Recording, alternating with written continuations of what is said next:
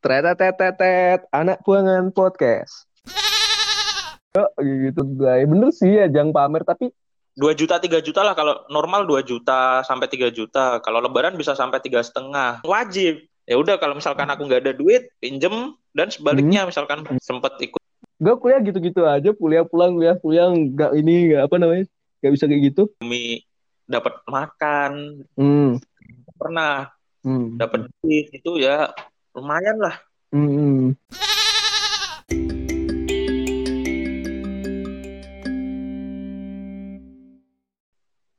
di tengah malam ditemani segelas kopi dan kipas angin serta suara motor yang lalu lalang lewat di samping kosan. Akhirnya episode 2 hari ini direkam di waktu Indonesia bagian timur sekarang menunjukkan pukul 00.09 dan mungkin di WIB sekarang masih jam 10. Oke, kembali lagi di podcast Anak Buangan bersama saya Dedi. Saya Yayan Gumian. Yayan Ruhian. Yayan Gumian, ya. Siap. Ini sok-sokan nih kali kayak ada motor aja di sana. Orang Indomaret aja. samping di samping jalan pas kosanku. Hmm. Jadi ada motor dengar. Biasanya jam segini tuh anak-anak trek-trekan. Oh gitu. Iya, trek-trekan pakai knalpot, knalpot racing lah. Hmm. Kayak gitu. Tapi, tapi gue juga heran sih, kenapa di wilayah di wilayah sini tuh Indomaret sama Alfamart tuh belum masuk gitu. Di Ambon sendiri itu baru masuk bulan-bulan ini. Baru serius 2020 masuk ini, baru ada Indomaret. Alfamart belum ada. Baru Alfamidi tapi di sini. Eh, masih mending ya, di Ambon. Sama Alfamart gak ada. Di Ambon masih mending. Ada Indomaret, hmm. ada Gojek. Hmm virtual tidak ada teknologi Gojek. Hmm, tapi kayaknya apa namanya Gojek di sini nggak terlalu ini kok, nggak terlalu apa namanya, nggak terlalu laku, nggak terlalu in sih. Soalnya apa ya, nggak ada promo coy. Mungkinnya juga lumayan mahal juga. Dan di sini bukan orang-orang yang konsumtif sih menurut gua. Oke, kalau di sini sih Kayak... untuk ojek, lu tinggal berdiri di samping jalan, ada mm -hmm, motor bener. yang Ah, bener banget. Di sini kayak gitu. Lo berdiri, lo mau nyebrang ya, lo mau nyebrang, misalnya lo mau nyebrang, lo itu udah ditawarin ojek padahal padahal lo tuh mau nyebrang gitu, bukan mau gojek gitu. Di hmm. sini yang cari ini tukang ojeknya, bukan kita hmm. yang cari ojek. Justru tukang ojeknya yang nyari. Hmm, hmm. Tapi untungnya di sini tuh aman-aman aja sih, apa namanya? Eh uh, kalau Gojek ini, apa namanya? Gojek sama ojek pangkalan tuh di sini aman-aman aja nggak terlalu nggak nggak ribet kayak di Jawa gitu. Malah di sini kemarin tanggal 24 apa ya? 24 atau tanggal 25 itu RMS coy. RMS apa? Republik Maluku Selat, Serikat apa ya? Serikat terus Selatan gitu. Republik Maluku Serikat kayaknya itu. RMS itu. Oh, RMS. Nah, dia demo di ini di Kapolda ini di Brimob di provinsinya ini Maluku. Ngeri coy serius. Tapi ya nggak sebesar dulu sih kata-kata orang-orang sini. Ah ngapain tuh orang RMS udah selesai sih sebenarnya kayak gitu. Tuh oknum-oknum gak jelas. Nggak tahu lah ininya apa. Cuma ngeri juga sih. Dia yes. tanggal berapa? 24 katanya tanggal 24 nah, April dia selalu di ini diperingati buat RMS itu Oke, sebuah fakta baru sih sebenarnya untuk daerah timur yang ya mungkin nanti dibahas di episode lain lah. Iya. Yeah. Oke, masuk ke bahasan untuk episode 2 kali ini kita bakal bakal jadi, bahas apa? Jadi RMS tuh Republik Maluku Selat Selatan. Iya tadi udah lu kasih tahu men. Lanjut aja. Jadi di episode kali ini kita bakal bahas tentang fenomena di umur 23 di hmm. mana hmm. kita juga pasti bakal melewati fase itu. Hmm, enggak sih, enggak, enggak usah 23 sih, 20-an sebenarnya itu. Tergantung orangnya terus. Ya, pasti semua bakal ngelewatin fase itu dan ada cerita-cerita lah di balik hmm. pasti umur 20-an itu di mana tiap orang pasti ngalami fasenya masing-masing sih beda-beda tiap cerita tapi secara nggak langsung pasti bakal sama yang dialamin tuh seputar hal-hal apa aja tuh bakal dibahas di episode kali ini. Hmm. Ya sekilas doang sih ya.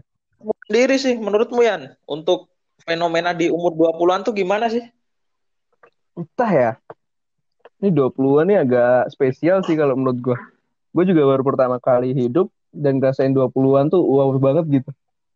Asli. Wow, wow gimana? Ya serius, kalau menurut gue banyak kejadian yang belum gue alamin di usia-usia sebelumnya, yang belum gue pikirin bahkan itu terjadi gitu di 20-an gini. Hmm, kayak apa ya yang paling berkesan tuh bagi gue? Ya oh. semua tuh ada berkesan. aja gitu. Iya berkesan banget men. Kalau buat nanti ceritain sih kalau gue pandangannya sih bakal berkesan sih 23 20-an ini bakal berkesan dan bakal diceritain tuh bakal wow banget nanti kalau udah udah udah lumayan tua lah. Emang kenapa Tapi nih kok 20-an ya? Umur 20-an tuh sebenarnya fase ibaratnya seperti jembatan. Jembatan di mana kita bakal menuju ke fase kehidupan selanjutnya menjadi dewasa. Hmm, jembatan Sirotol Mustaqim. Itu nanti jembatan Sirotol Mustaqim kalau udah di akhirat. Jadi seperti bakal jadi jembatan, batu loncatan kita untuk berkembang ke fase selanjutnya. Jadi mungkin di umur 23 tuh kita bakal diuji sih seberapa kuat mental mental kita ngadepinnya, seberapa yakin kita bisa melewati fase ini. Ujiannya tuh juga beda-beda sih sebenarnya. Hmm, gitu. Dan jangan samakan fase yang lu lewati dengan fase yang dilewati orang lain. Karena hmm ada juga yang merasa bahwa dirinya itu melewati fase umur 20-an tuh merasa paling berat daripada yang lain. Padahal kadar berat untuk tiap orang itu beda-beda. Oh gitu, I see. Terus? Ya mungkin bahasanya bakal kita bakal bahas itu sih dari sudut pandang kita berdua. Hmm. Mungkin bakal dicampur sedikit bumbu-bumbu komedi lah di dalamnya. Hmm. Jangan di, jangan apa ya? apa namanya kan kita juga notabene dari setelah SMA kita memiliki apa namanya alur kehidupan yang berbeda. Mungkin nanti sudut pandang Dedi gimana, gue gimana ya kan? Kayak gitu sih. Mungkin yang pertama yang lazim di fase umur ini tuh apa tuh? Circle pertemanan sih sebenarnya. Menurutku yang paling signifikan hmm. tuh. Hmm. Kenapa tuh? Yang, pertama, yang pertama kenapa? Semakin bertambahnya usia, circle pertemanan tuh ibaratnya gini. Jadi kuantitasnya menurun tapi kualitasnya hmm. meningkat. Oh gitu. Kalau menurut lo gitu. Kayak gitu. Jadi di umur 23 tuh kalau buat aku sendiri udah agak males untuk basa-basi cari temen, cari apa. Ya udah kalau dalam kerjaan ini sebatas hubungan profesional. Tapi ya nggak menutup kemungkinan untuk jadi teman, nambah teman hmm. kayak gitu nggak kemungkinan. Hmm. Kalau buat menyambung silaturahmi sih nambah saudara. Hmm. Jadi misalkan suatu saat butuh butuh orang ini aku punya relasi yang baik sama hmm. orang ini. Ya, mungkin. Terus hmm. Di umur 20-an juga tiap ngopi pasti orangnya itu-itu aja. Gak di Bandung, gak di Kediri ya orangnya itu-itu aja. Hmm. Karena balik lagi menyatukan frek, cari frekuensi yang sama tuh udah ya udahlah yang ada aja kayak gitu hmm. kalau versiku. Hmm. Daripada or orangnya banyak tapi yang diobrolin itu nggak berkualitas, ya mending pilih mana kalau buat aku sih mending pilih kuantitasnya dikit tapi obrolannya berkualitas kayak gitu. Karena di umur 20-an itu yang dicari tuh kualitas dalam obrolannya. Hmm, yeah, yeah. Kayak gitu. Kalau versiku. Iya sih bener sih. Kebanyakan temen nanti susah kalau undang waktu nikah ya. Tapi menurut gue apa ya? Kalau gue sendiri tuh apa? Gue lebih seneng malah menjalin hubungan baru gitu men. Serius. Kalau ini sih mungkin nanti bedain sih antara temen, relasi sama kenalan. Nah itu mungkin akan ketemu bedanya sih nanti. Mungkin yang lo anggap temen dia nggak punya kenalan. Mungkin yang lo anggap kenalan dia nggak punya temen atau yang kayak mana itu itu tuh beda-beda setiap orang coy. Jadi nggak bisa sih. Apa sih menurut gua? Tapi menurut gua menurut gua uh, semakin bener sih circle-nya semakin dekat. Itu maksudnya yang bakal sefrekuensi sama lu tuh deket-deket ya itu itu aja maksudnya. Tapi kalau menurut gua gua sendiri tuh bukan orang tipe orang yang membatasi gitu. Lo ngajak ini ayo lo ngajak ini ayo maksudnya gue juga bisa gitu beradaptasi dengan orang ini gue nggak terlalu kalah de gak maksudnya bisa ngikutin di ini juga gue bisa ngikutin kayak gitu. Nah apa ya menurut gue pinter-pinter kita sih kalau menurut tapi bener sih relasi apa namanya uh, circle-nya bahkan semakin pendek cuma gue nggak membatasi diri buat berteman sih kalau menurut gue tapi gue setuju sih ya. semakin sih, sini semakin uh, semakin pendek terus apa ya menurut gue orangnya ya itu itu aja itu, itu aja gitu. Kayak apa ya? Kayak yang dulu bareng terus dulu bareng sempat pisah terus bareng lagi kayak, kayak teman-teman SMA nah. gitu kan. Cuma dia setelah kuliah nanti juga bareng lagi. Cuma ada juga yang kuliah juga dapat temen yang bagus kayak gitu tuh ya uh, tergantung dia sih. Hmm. Tergantung. Tapi ya hmm. dapat temen baru jangan sampai lah lupa sama temen yang lama kayak gitu. Jangan hmm. sombong lah sama temen yang lama karena kita juga nggak bakal tahu mungkin di satu waktu nanti kita bakal butuh temen yang lama. Jadi seba sebaik mungkin tetap jaga relasi agar berjalan dengan baik kayak gitu. Balik lagi coy. Ya bener balik lagi. Mungkin lo nganggapnya temen tapi dia nganggapnya relasi ya gitu. Itu apa ya bagi gue ya ya udahlah. Kalau menurut gue sekarang prinsipnya itu apa ya? Kalau berteman tepos liro aja sih. Tepos ya, liro tuh apa juga sih. Saling menghormati gitu kalau mau temen ya ayo kayak gitu. Tapi iya sih. Kita waktunya kayak gitu juga sih serius. kayak, tapi aku tadi nemu artikel lucu. Asli Gimana tuh? artikelnya lucu Gimana? Lupa sumbernya dari mana. Jadi bahas reuni sih sebenarnya kayak reuni SMA, reuni sekolah lah kayak gitu. Hmm?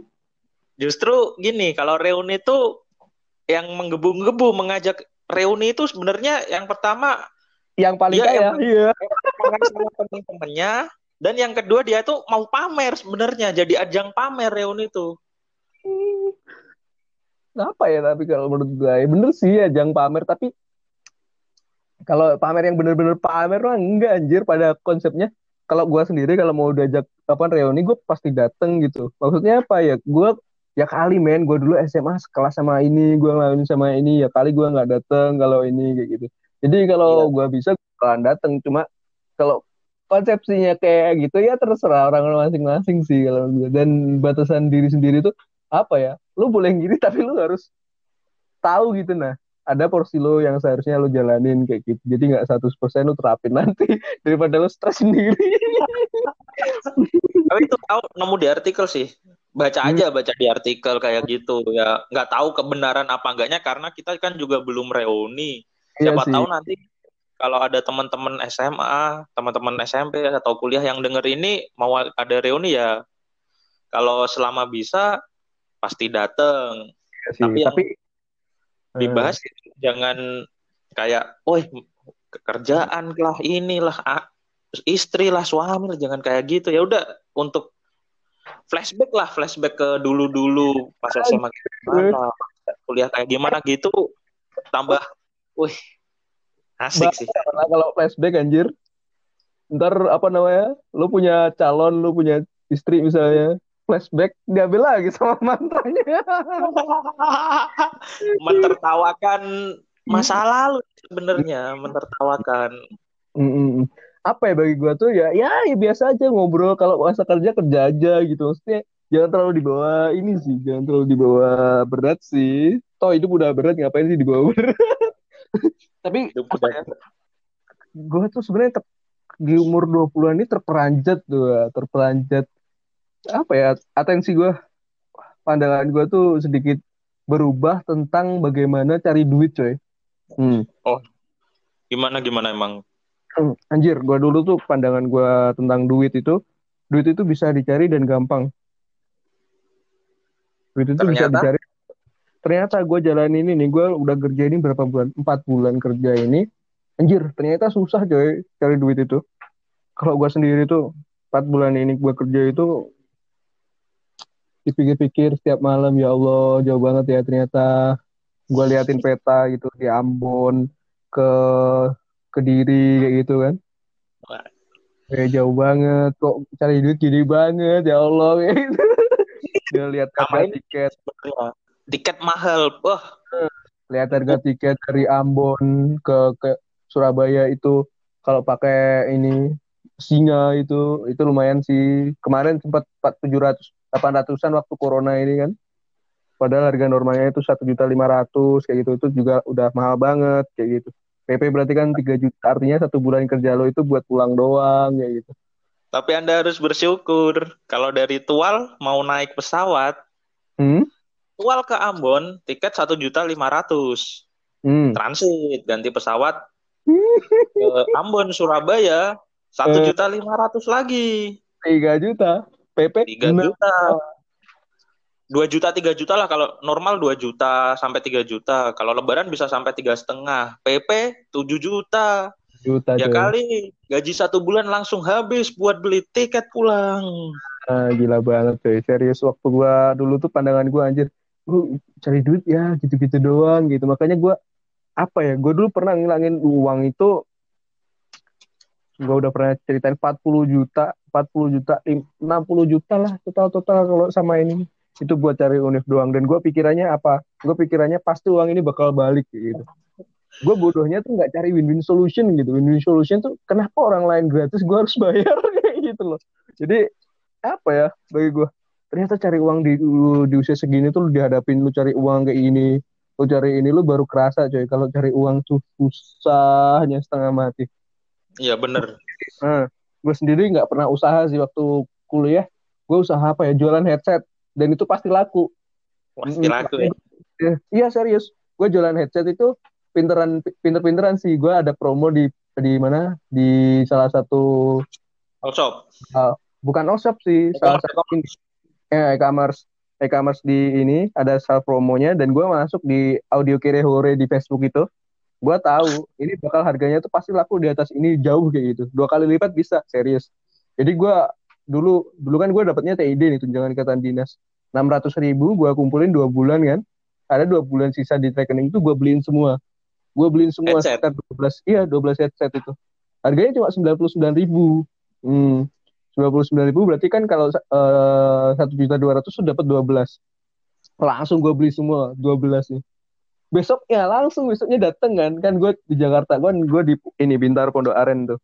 Itu besoknya langsung dateng.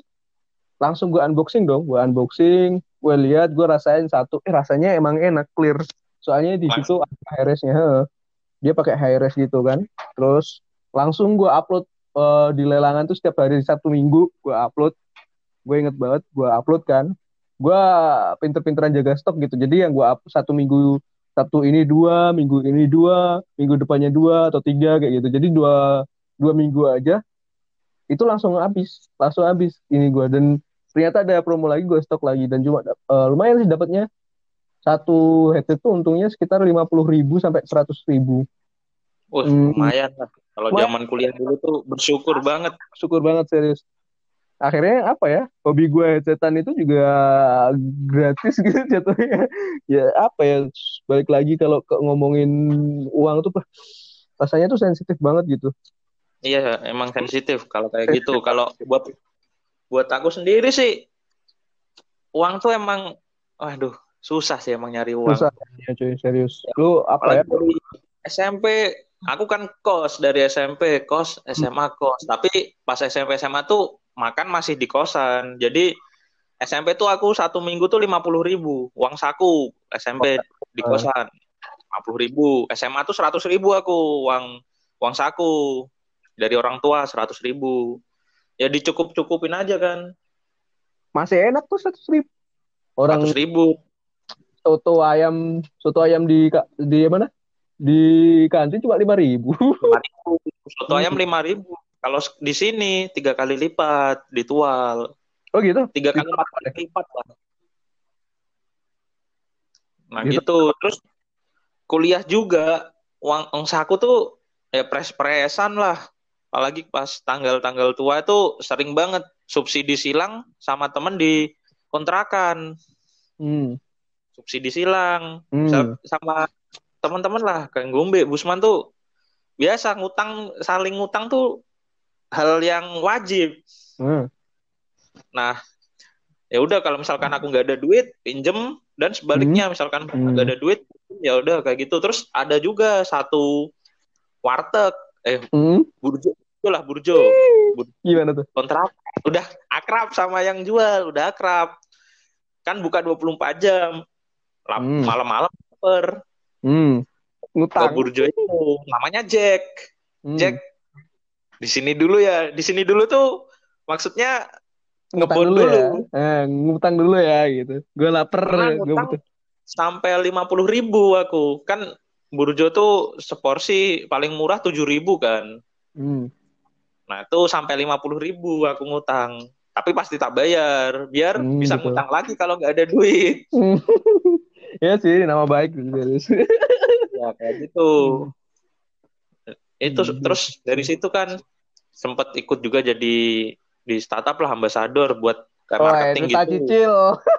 ah, cicil Duta cicil. Cicil ID. Terus. sambil nyicil HP sekalian lah jadi ambasadornya nawar-nawarin ke anak-anak di kampus buat kredit juga Ada yang dan mau? banyak Lu serius dan- ada?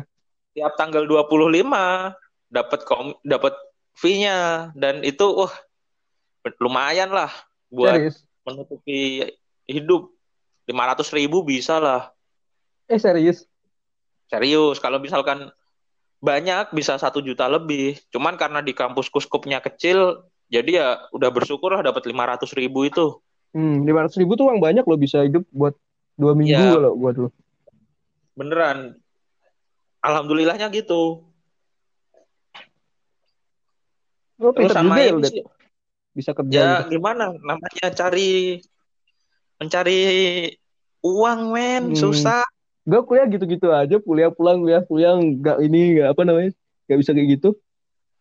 Gue juga, ya gitu. Aku, aku di kampus ini terbilang kupu-kupu di kampus. Ya Hmm. tapi kalau di luar ya adalah pengalaman di luar. Kayak ikut volunteer demi dapat makan. Hmm, pernah hmm, dapat duit itu ya lumayan lah hmm, hmm. Keren ya lo ya, anjir. Gue perasaan gue cuma gitu-gitu doang kuliah. Makanya apa ya, wah kuliah gue ternyata oh gini doang gitu. Tapi banyak sih teman-teman gue yang bisa ngajar sini, ngajar sini. Cuma gue pandangannya tuh ngajar itu se sebulan itu 8 kali pertemuan, dapatnya itu cuma 400 ribu. Gue mikirnya itu Oh. cuma gitu loh, padahal itu setengah mati coy serius carinya sekarang tuh ya Allah ya Allah. sekarang tuh ber- gajian tuh berasa cepet habisnya Ya gila, serius. dari yang pertama udah ada pandangan nih wah gajian pengen beli ini beli ini Ya, pengen Tapi beli beli beli. kenyataannya Ternyata buat bayar masih harus bayar kosan, bayar bayar kosan ini, habis. Hmm, habis. ya kirim orang tua Hmm. tapi untungnya masih bisa kirim orang tua dengan Hmm. mengorbankan keinginan untuk beli hal yang mungkin itu sebenarnya nggak penting sih hanya nafsu aja Hmm. ya tapi ya disyukuri aja lah ada adanya kayak gini ya udah Hmm. I see. Tapi gue gue heran deh. Gue sampai sekarang tuh nggak bisa masuk gitu. Kenapa lu nggak mau jadi PNS aja gitu? Kenapa idealis lu tuh kenapa sih? Lu idealis nggak mau jadi PNS. Padahal kan PNS juga bisa mengabdi buat negara, men. Yang lu pikir PNS santai-santai ternyata tuh PNS kalau ada orang jadi PNS tuh roda roda roda roda pemerintahan juga nggak bisa jalan coy kalau nggak ada yang jadi PNS. Kenapa lu nggak mau jadi PNS, men? kalau di pandanganku sendiri oke lah mungkin buat sebagian orang PNS tuh idaman mertua ya karena woi udah tetap dapat gaji. Idaman mertua kah? pensi kata orang idaman mertua. Tapi ya tergantung perspektif masing-masing. Kalau perspektifku PNS tuh kerjanya ya gitu terlalu ya terpaku di satu tempat satu hal aja kayak gitu. Terus dan gak bisa fleksibel karena aku termasuk orang yang gampang bosen dengan suatu rutinitas Oh gitu. gampang bosen. Jadi pengen bergerak bergerak kayak gitulah. Bisa pindah-pindah pindah-pindah lokasi lah kayak gini. Misal di Tuan oh pengalaman kan bisa ke timur. Mungkin ke depannya pengen ke mana lagi? Kerja di daerah mana atau di mana lah? Yang penting bukan PNS karena selain itu PNS kayak wah harus pakai seragam. Harus kayak gini kayak gitu. Dan nggak enak lah diatur kayak gitu hmm, lo mikirnya kayak gitu ya ya kayak gitu hmm, hmm, hmm, Padahal Tapi sebenarnya gimana sih PNS? Hmm, padahal eh gue gue sendiri ini calon ASN sih, calon PNS. Kan sekolah gue dulu kan sekolahnya ikatan dinas yang di langsung dijuruskan ke langsung jadi ini nih. Gue dulu serius, gue pandangannya ya Allah gue nggak mau jadi PNS. Kenapa? Gue kan dibesarin sama bapak bapak ibunya ini dua-duanya kan guru kan. Itu tuh nyesek coy. Itu nyesek coy. Gue dulu tuh ya guru dulu kan nggak se ini sekarang kan ya, ya itu nyesek coy. Ha. serius. Gue ketika minta mainan itu iya nunggu awal bulan ya kayak gitu. Ya nunggu awal bulan ya gitu.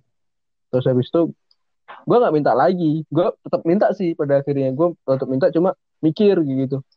Pernah mikir nggak enak juga ya jadi PNS ya nggak bisa gajian tiap hari. Tapi setelah gue jalanin enak juga kok det ya tergantung ah, enak juga itu apalagi lo kalau di udah udah di home base ya Allah itu enak banget ya. Apa ya, ya bagi kayak gitu sih. Ketika ada penjelasan lo harus jelas kerja ini lo nggak perlu mikirin lagi lo nggak perlu mikir mikir lagi gitu. Jadi kerjaan lo jelas tupoksi tugas pokok dan fungsi lo tuh jelas gitu. Itu tuh bagi gue tuh uh, something ya lu nggak perlu apa ya lu nggak perlu beradaptasi lagi beradaptasi lagi gitu. Capek nggak sih kalau lu harus pindah-pindah harus pindah-pindah gitu tuh dilihatnya capek gitu. Tapi kalau buat aku sih selama belum berkeluarga sih kan kalau nanti berkeluarga otomatis orientasi ke keluarga. Oh gitu. Karena sekarang nih masih enjoy aja masih enjoy menjalani kesendirian Wah sendiri anjir. Siap. Tapi bisa. Hmm, sendiri. Ini ya kenapa enggak lah? Hmm. kayak gitu. Kalau iya, versiku jadi mungkin kan PNS tuh sampai 35 kan umur boleh daftar. Ya nggak tahu sih mungkin 10 tahun lagi atau berapa tahun lagi PNS nggak tahu. Kalau tapi untuk sekarang masih belum pengen masih mencoba hal-hal lain gitu. Gitu ya? Ya soalnya hmm. pandanganku bosen pasti tiap hari gitu aja. Hmm, tiap hari gitu-gitu doang. Tugas pokok dan fungsinya itu itu doang gitu ya? Bosen.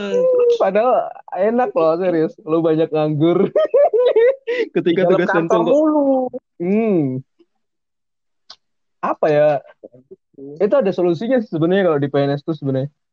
Lu cari kementerian lu cari kementerian yang di pusat. Karena apa? Karena ketika lu di pusat nanti kalau ada survei-survei wilayah survei-survei ini lu tuh bisa diikutin dan lu banyak jalan-jalannya di situ. Cuma gue sendiri sebenarnya gue ini statusnya itu ASN pusat coy. Gue lihat di BPJS gue gue ini ASN pusat tapi yang diperbantukan ditugaskan di daerah. Dapatnya di Ambon tahu hmm, itu beda nasib sih. Hmm. oh gitu ya? Lu mikirnya apa ya? Oh terlalu bosen gitu. Padahal kan ya, kalau dilihat-lihat juga enak juga sih lu dapat kepastian hidup gitu. Ya sebenarnya dibilang enak tuh misalkan kita mau ngelamar anak orang tuh eh, udah anjir dari tadi gitu. jadi tadi anak orang anak orang sama gue aja nggak ada yang mau. Ya masalahnya gini eh, dari eh, iya bener nih ngomong terus ngomong apa namanya usia dua bulan sekalian dibahas aja nih gimana gimana pandangan lo terhadap anak orang? ini kan dari pekerjaan bakal nyambung sama nanti jodoh. Oh gitu? Serius? Gimana? Nyambungnya anjir Ya maksudnya kan kalau misalkan udah kerja otomatis kan kita nge-planning hal-hal lain. Selain nge ngebantu ngeringanin beban orang tua juga hmm. pasti kita bakal planning nabung buat persiapan itu juga kan. Hmm. kan nggak nggak mengelak. Pasti pengen nikah lah ya. Nikah pengen pengen. Hmm. cuman pertanyaannya satu hmm, siapa yang mau ya Tapi serius, serius. Gue sebelum lanjut ke apa namanya ranah-ranah itu tadi, gue ada cerita sih sebenarnya. Gue ada cerita. Emang sih gue jalanin berapa bulan ini jadi ASN nih dari apa namanya? Iya, gue calon ASN nih. Gue punya gua ini agak bodoh sih hitungannya bodoh banget malah tapi gue pakai tetap gunain logika jadi gue punya temen nih. Gue punya temen. Baru aja penempatan di sini gue punya temen. Gue dulu beda kelas sih makanya nggak terlalu kenal. Itu memang terkenalnya apa ya? Kalau pandangan gue kok hidupnya glamor gitu. Cenderung ke hedon kayak gitu. Gue telusuri kan gue telusuri. Dia bilangnya nggak pernah ngaku dapat dari orang tua kayak gitu. Dia nggak pernah dapat dari orang tua tetap apa cari kerja sendiri gitu tapi dia gue lihat nggak pernah kerja kayak gitu. Kerjanya apa? Gue ini gue deketin gue kita waktu ngobrol ngobrol ngopi-ngopi kayak gitu kongko-kongko. Akhirnya dia ngaku men. Dia ikutan namanya arisan online. Hmm, anjir. Bukan MLM, MLM beda beda beda beda. MLM kan multi level marketing ya. Lo harus cari uh. member lo harus cari member. Enggak di situ enggak. Bener-bener arisan online entah ya gue gue gue sendiri takut sih sebenarnya waktu pertama mau ikut. Ini riba atau bukan kayak gitu. Tapi di situ tuh apa namanya uh, akhirnya diajakin sama dia itu diajakin. Kok dia yakin banget ketika gue masuk gue nggak langsung ikut. Pertama gue liatin ternyata di situ ada tiga produk nih. Namanya arisan online bertahap itu yang kalau lo tahu uh, sistemnya itu ketika lo pengen dapat duluan lo itu storannya lebih gede. Dan kalau di total 10 bulan misalnya lo dapat lo pertama per bulan tiga uh, misalnya lu pengennya 10 juta per bulan 10 juta nih sekali arisannya ini motelnya 10 juta tiketnya 10 juta nih. Kalau lu pengen paling atas lo itu per bulan ngasihnya satu juta tiga ratus apa ya? Satu juta tiga ratus. Kalau lo pengen nomor bawahnya nomor dua satu juta tiga ratus satu juta dua ratus lima puluh. Pokoknya bertahap gitu yang paling bawah itu cuma delapan ratus ribu atau tujuh ratus ribu gitu Oke, itu kan kalau 10 bulan terus, kan lumayan kan Misalnya berarti yeah. kan 10 bulan lu dapat 3 juta kayak gitu kalau yang paling bawah gitu. Nah, hmm. di situ satu arisan online. Yang kedua ini apa namanya? Parawan gitu. Jadi ketika lo pengennya dapat lo besok nih bulan bulan depan nih lo dapat misalnya 50 juta nih 50 juta. Lo ini butuh uang sekarang. Dari 50 juta ini di breakdown jadi dua, jadi 25 25. Lo bakal dapat 25 juta dari uang yang pengen ada orang yang pengen ikut sekarang. Tapi orang itu cuma ngekasih lo itu cuma, bukan 25 sekitar 20 juta doang. Dan yang 5 juta itu buat mereka yang buat apa namanya? Yang ngasih itu. Yang ketiga ini namanya titip modal. Titip modal di sini dia itu langsung dipegang owner. Itu yang muterin uangnya. Teman gue sendiri ini iya waktu itu berjalan sesuai apa namanya gue baru ikutan sih belum pernah dapat teman gue ini udah dapat udah sampai dua tahun Dapat berapa juta? Keuntungannya itu 20%, men. Ada sampai 20%. Oh, dari situ berarti terus memberanikan diri untuk ikut. Iya, temen gue lo tau udah uh, invest sampai berapa? Berapa? 112 juta. Anjir. 112 juta mending ya buat inilah lu, lu tapi atau... wah gila kan tan berarti artinya apa? Lo tanpa kerja keras pun per bulan lo bisa dapat 20 juta anjir. Dari muterin duit di situ doang. Anjir, anjir. Dan bayangin, gue sendiri, gue sendiri akhirnya ikut coy. Tapi gue pilah-pilah. Ini mana nih yang yang nggak terlalu apa namanya nggak terlalu ngeri nih. Soalnya kan gue juga mikirnya juga riba bukan ya kalau titip modal itu di situ dia si apa namanya pengelola uangnya itu katanya punya bisnis, punya bisnis makanan dan uangnya itu buat muterin di situ bisnis makanannya itu. Akhirnya gue invest, gue invest, gue ikut pertama berapa kecil-kecilan sejuta balik kayak gitu, juta balik kayak gitu. Gue invest, gue invest. Akhirnya kemarin tanggal 17 April, eh 17 Maret, 17 Maret kalau nggak salah, ownernya ini uh, bilang gagal bayar. Anjir gak? Langsung berapa ratus orang itu. Hilang berapa juta? Panik anjir serius. Hilang berapa juta? Ya gue baru tahu teman gue itu invest sampai 112 tuh gara-gara hilang itu. Pantesan oh hidupnya glamor banget nih. Berapa? Gue sendiri bodoh sih. gue kena di, enam juta delapan ratus satu bulan nah. gaji gue full anjir. Goblok. Kita bisa Hmm. Or. Eh, anjir, gue bodoh banget sih anjir. tapi buat teman-teman yang dengerin podcast ini apa namanya tetap gunain logikanya ya meskipun kelihatannya masuk logika serius lu harus ambil hikmahnya nggak ada kalau udah berurusan dengan uang lu harus berhati-hati banget soalnya di luar di luar sana lu harus tahu gitu uang tuh nggak nggak semudah itu dicari. Dan lu harus tahu gitu. Meskipun ada gini gini gini nggak usah ikut ikutan lah. Dan menurut lu kalau lu, apa namanya kalau kata mak gue lu lu cari aja yang pasti gitu maksudnya. Pasti kalau ketahuan rugi ya rugi. Ketahuan untung ya untung gitu. Jangan ikut ikutan kayak gitu lagi. Serius siap, nih buat siap. buat teman-teman gue di di yang dengerin podcast ini apa namanya udahlah. Nggak usah ikut ikutan kayak gitu. Soalnya ini sangat berbahaya banget sih bukan berbahaya apa ya kemungkinan hilangnya tuh 100 gede gitu nah, meskipun kayak gitu jadi kalau teman gue ini sekarang nggak tahu nih uangnya udah balik belum ini lagi diusahain Wah. balik sih. Hmm. Bisa gila tuh ntar. Enggak, buktinya fan-fan aja masih dan dulu aja itu. hmm, kayak gitu ya diambil hikmahnya aja sih kalau menurut gua. Kalau yang udah selesai ya gimana udah selesai. Kalau yang belum selesai ya hindarin aja sih kalau menurut gua. Terus cari usaha yang pasti aja kayak gitu. Nah, Lu, gitu jadi umur umur dua tiga tuh emang banyak banget. Bukan dua hmm. tiga sih dua dua puluhan lo apa ya yang lo lo ini nggak pernah bayangin lu tuh lo bayangin gitu. Hmm, kayak gitu. Uh, jalanin hmm. tapi ketika bisa melampaui itu berarti artinya orang hebat kita. Uh, pasti terlampau. Yakin lah gua gua baru lihat di Taiwan Class ya drakor drakor drakor drakor drakor dalam bahasa Sanskerta artinya konspirasi. Padahal lu gak tahu drakor lu bisa ngambil hikmahnya aja. Gue lihat di Taiwan Class. Wow, bagus gue udah tamat sih. Belum tamat sih. Sayang banget gue tinggal berapa terakhir episode episode terakhir dan gue sayang banget buat nonton. Apa itu drakor? Hmm. Nah, hmm, gue gue cerita dikit. Gue cerita dikit. Ini ada relasinya nih. Nih, buat teman-teman di sana, drakor tuh nggak salah. gue baru pertama kali. Gue dulunya juga mikir kayak Dedi gitu. Nggak suka gue drakor tapi ketika gue lihat diracunin gue diracunin.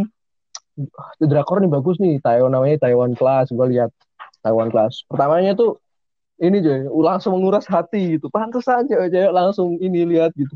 Akhirnya gue nikmatin gue nikmatin. Sampai episode terakhir ini 16 itu ada sih pelajaran yang bisa diambil gitu ngerilet juga sih di umur 20-an kayak apa ya usaha tuh tidak pernah mengkhianati hasil kalau usaha nah. lu seribu hasil lo 500 yang ser, yang 500 ini mungkin lagi ditahan oleh Tuhan dan yakinlah bisa jadi sampai 5000 bahkan. Jadi usaha lo yang 1000 ini gara-gara ditahan Tuhan 500 bisa sampai jadi 5 5000 gitu misalnya. Terus apa ya? Ini buat cewek sih. Ada orang yang nungguin di atas, ada orang yang menemanin dari bawah kayak gitu. Mana yang dipilih ya? Ya. Ini ngerilet juga Saya kan yang akan kita bahas ya kan? Saya hmm. tidak akan teracuni drakor drakoran. Ayo, Dan, mari kita lihat ya. Di Taiwan kelas. Oh iya. Pak Sayori, Pak Sayori, siapa namanya? Pak Sayori, Saori saus tiram. Oh, saus tir. Tapi dari ya, kan ada yang relate dari yang mau kita bahas kan, yang mau kita bahas habis ini apa namanya? Hmm, tentang mah tentang ya, episode selanjutnya lah yeah, yang mau dibahas. Oke okay, oke okay, oke. Okay. Lu tadi ngomongin apa?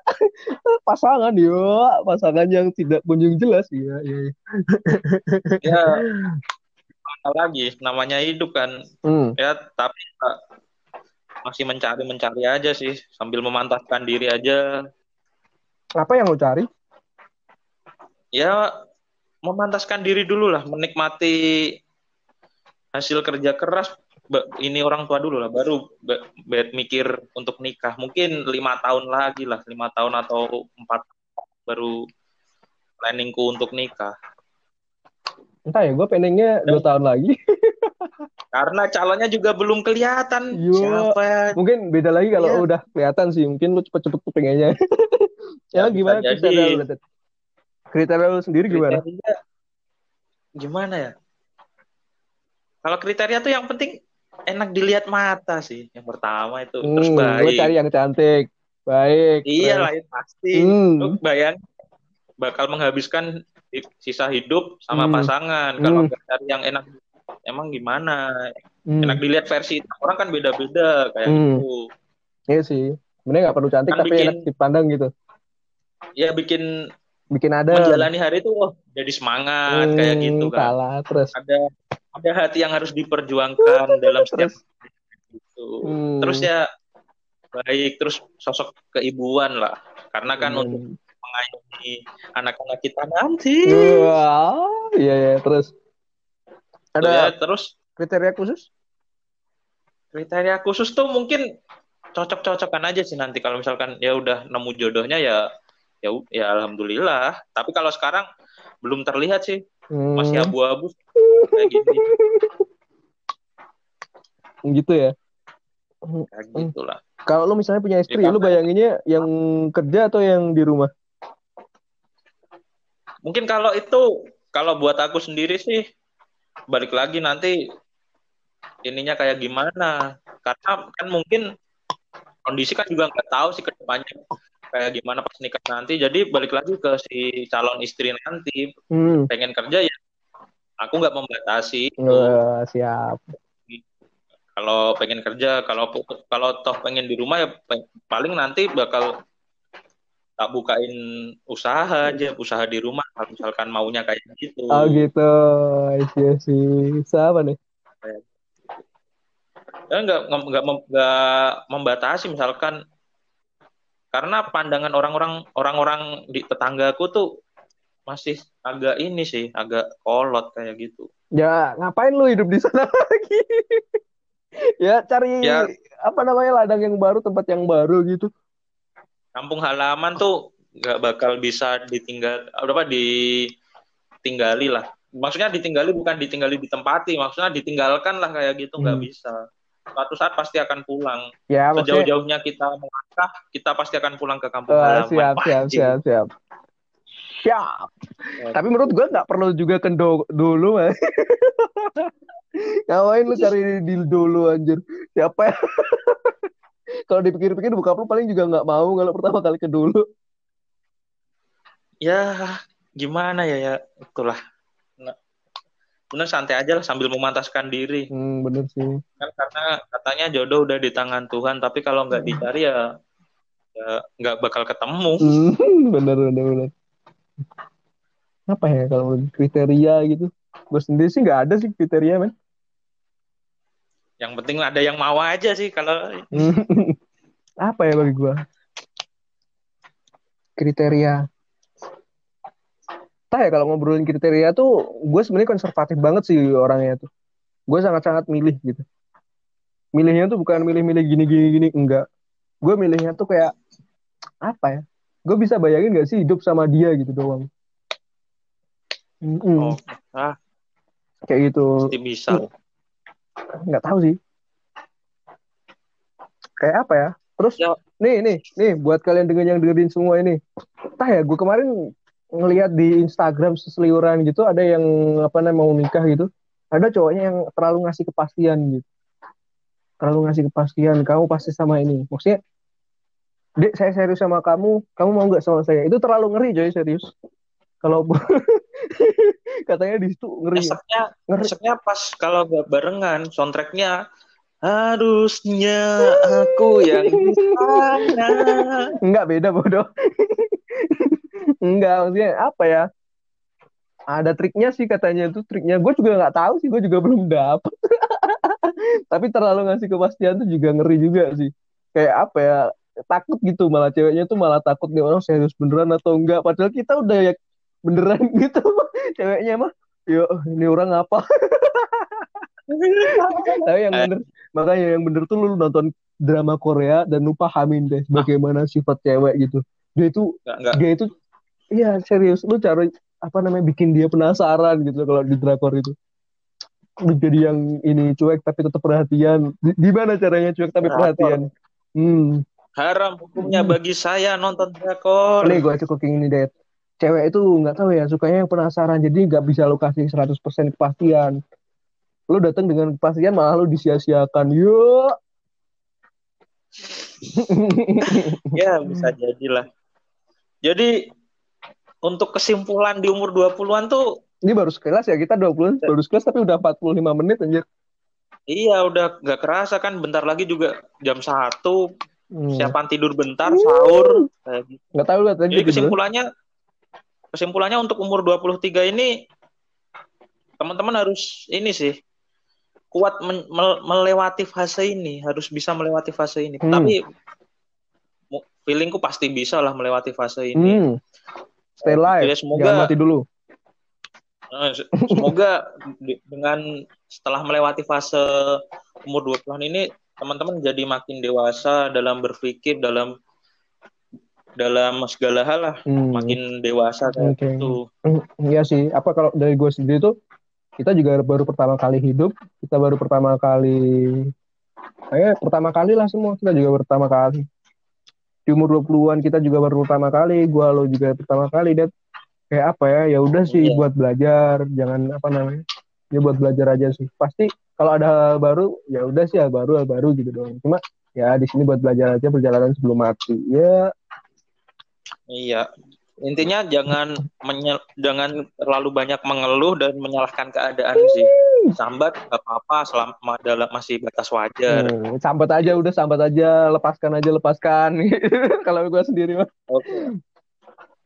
Paling gitu sih untuk episode kali ini. Ya udah panjang banget cuy. Jadi oh, udah 45 menit hampir 50 menit. Jadi untuk teman-teman nanti yang mungkin dengerin podcast ini barangkali mau sharing-sharing apa aja boleh Hmm. kontak kontak kontak aku atau kontak ke Yayan Iya. nanti ya kan lah pengen ngobrol. Jadi misalkan ini kan suara nih nggak kelihatan muka teman-teman tuh. Hmm, gimana tuh? Sampaikan aja keresahan teman-teman atau kak peng butuh Hmm. teman buat Ya, siapa kita tahu sampaikan siapa tahu jodoh. podcast ini aja. Yoi, siapa tahu Nah, siapa jodoh. tahu sama sama sama cewek. ya iya. Iya iya iya iya ngarep, Mas. Ya mungkin sekian ya untuk podcast anak buangan episode kedua. Hmm. Dadah. Ya mungkin sampai gitu sih. Dadah. terima kasih. Terima kasih. Semoga ada yang mendengarkan.